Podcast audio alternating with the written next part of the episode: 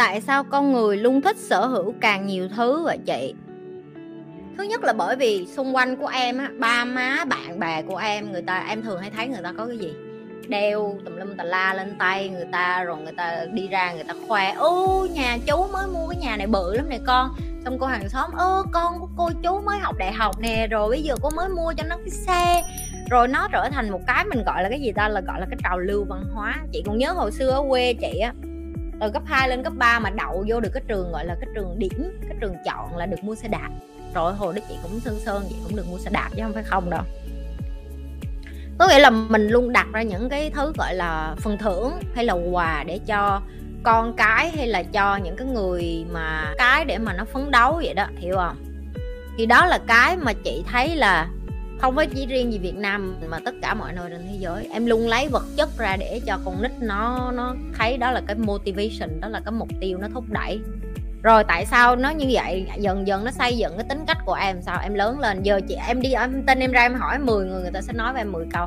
Tại sao bạn muốn giàu vậy? À tại anh muốn mua cái xe hơi này, anh muốn mua cái xe ô tô này, anh muốn mua cái xe máy này, anh muốn mua cái nhà này, anh muốn mua cái này, anh muốn mua cái kia, anh muốn mua cái nọ. Ok? Nhưng mà thật ra người ta không thực sự cần những cái thứ đó. Người ta chỉ muốn mua những cái thứ đó bởi vì xung quanh người ta, ai thành công cũng phải mua những cái đó. Và đối với họ như vậy gọi là thành công. Đó là lý do tại sao họ mua rất nhiều thứ, họ chứa rất nhiều thứ ở nhà, xong cuối cùng họ không xài gì hết.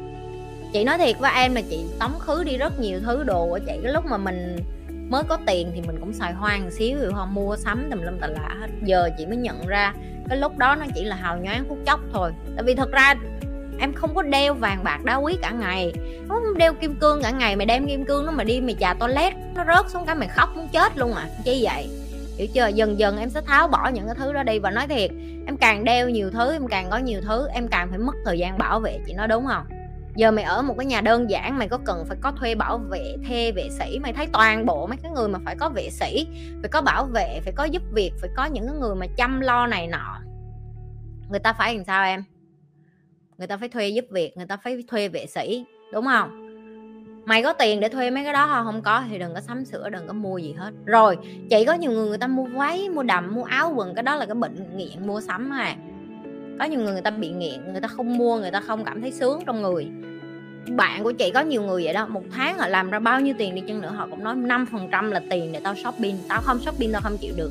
Chị là một trong những đứa con gái dị hợm nhất, tại vì chị rất ghét shopping, chị ghét shopping lắm. Chị thích mua đồ online tại vì chị không có thích đi bộ bộ đi ra vòng vòng ở trong shopping mall rồi lựa bộ đồ mặc ra mặc vô. Đối với chị nó rất vô bổ nhưng chị biết có nhiều người phụ nữ đối với họ như vậy là xả stress. Họ thích cái cảm giác được ướm đồ mới họ thích cái cảm giác được chụp hình mặc đồ mới. Chị thì lại là người rất thích kiếm tiền nhưng lại rất không có enjoy xài tiền cho lắm. Chị rất thích cái quá trình làm ra tiền nhưng mà xài tiền đối với chị nó là vô lý. Chị có tiền là chị đi mua thêm áo thêm à, à lộn đi mua thêm bất động sản mua thêm nhà này nọ ok thì mỗi người người ta có có một cái sở thích khác nhau.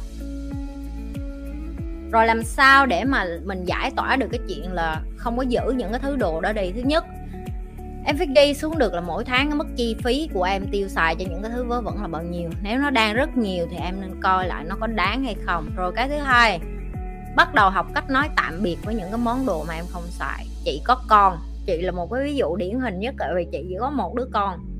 Mua đồ liên tục con nít mà nó lớn, kinh lắm em, nó lớn như thổi. Xong mỗi lần có đồ như vậy, chị tiếc, chị cứ cất, chị cái biết đâu một ngày nào đó mình đẻ nhưng mà mình sẽ không bao giờ đẻ nữa. Mình để bởi đơn giản, bởi vì mình tiếc thôi, mỗi lần mình mua đồ cho nó mắc mà. Hiểu chưa? Rồi, giờ cái cách giải quyết làm sao đây? Một, em có thể đi cho lại người nghèo, cho lại những người khổ hơn mình. Hai, em hãy dùng những cái lời nói, tại vì đồ vật nó theo em, nó cũng có có tình cảm của em trong đó tạm biệt nó rồi nói những cái lời là tao biết ơn mày ở thời gian với mày. Cái này là từ mấy cái chị bên nhật bày chị ra chứ không phải giỡn đâu mấy cái người mà chuyên học cái kiểu là minimizer tức là giảm thiểu những cái đồ xung quanh mình. Họ bày cho em cách để em tạm biệt những cái món đồ của em và em ở à, để em nhẹ nhàng hơn và em sống em không có còn phụ thuộc vô đồ đạc nhiều nữa. Ok đó đó là những cái cách đó. Còn người ta mua đồ lý do đơn giản lắm social media đạo đức giả đối với chị là một cái con như mày vậy đó. Đi vô đây hỏi đạo đức giả là cái gì? Giả đò không hiểu đạo đức giả là cái gì? Một con người đi ra oan oan nói, em muốn cứu người, em muốn giúp người này, người kia, em muốn giúp đỡ cái này, cái kia. Nhưng mà bản thân của mình thừa hiểu được là mình không giúp được cái gì, đi ra oan oan để tạo scandal, để tạo nổi tiếng, đó là đạo đức giả.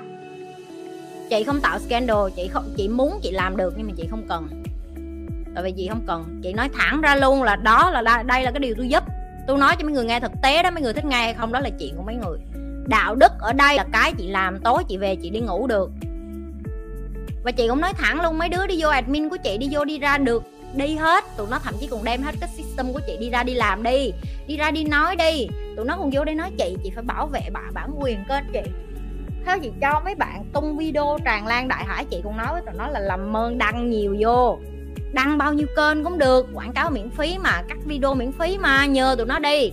Đó mới là sống thực tế, còn sống mà, ơ, tôi muốn giúp mọi người, ê, đừng có lấy video của tôi đăng hay chưa, cái này là đồ của tôi. Đó là đạo đức giả đó. Đã thật sự muốn giúp người á, thì đâu có cần thiết là ai chia sẻ cái điều mình dạy đâu. Ai chia sẻ được mình càng mừng.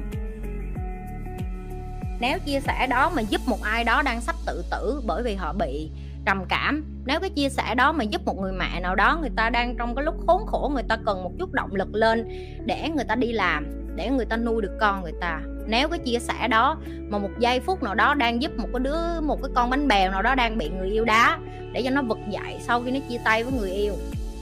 Quay nó mấy đứa nghĩ là ngày hôm nay mấy đứa ngồi đây là xuất phát từ chuyện ngẫu nhiên hả? Không có đâu em, không có ngẫu nhiên đâu chị không có rảnh để đi cắt video lên cho tụi mày coi. Nhưng mấy đứa admin của chị, cái tấm lòng của nó cũng đủ bao dung và cũng đủ lớn như chị. Cho nên nó chọn là thời gian rảnh, nó không có lướt facebook, nó không có coi phim tàu lao như tụi mày. Nó đi vô và nó cống hiến cái đó là lý do tại sao tụi mày được ngồi đây. Đó là lý do tại sao tụi mày biết đến kênh của chị để ngồi ở đây. Ranh giới giữa trả thù và phản kháng là gì vậy chị? Ok phản kháng á, là một hình thức em tự vệ tự vệ tức là sao lỡ em đang đi ngoài đường một cái thằng nào đó nó chạy xe ẩu nó xém đụng mày hay người yêu mày hay đụng vô con của mày thì mày phải phản kháng bằng cái cách nào? Tức là em phải lách cái xe em qua hướng khác hoặc là em phải em phải phải lỡ như đụng vô trong xe em luôn rồi thì em phải kiểu như ôm con em hay là ôm ôm những cái người thân của em. Đúng chưa? Rồi trả thù tức là sao? Cái thằng đó nó đụng xe xong cái mày rút cái chảo ra, mày quất vô mặt nó, mày nói là mày đi xe kiểu như vậy đó hả? Hả? Tại sao mày dám? Kiểu như là em nghĩ người ta cố tình hút cái xe người ta vô trong cái cái xe của em vậy đó. Hiểu không? Rồi, có nghĩa là sao? Có nghĩa là em phân biệt được là tự vệ nó khác với lại em trả đũa.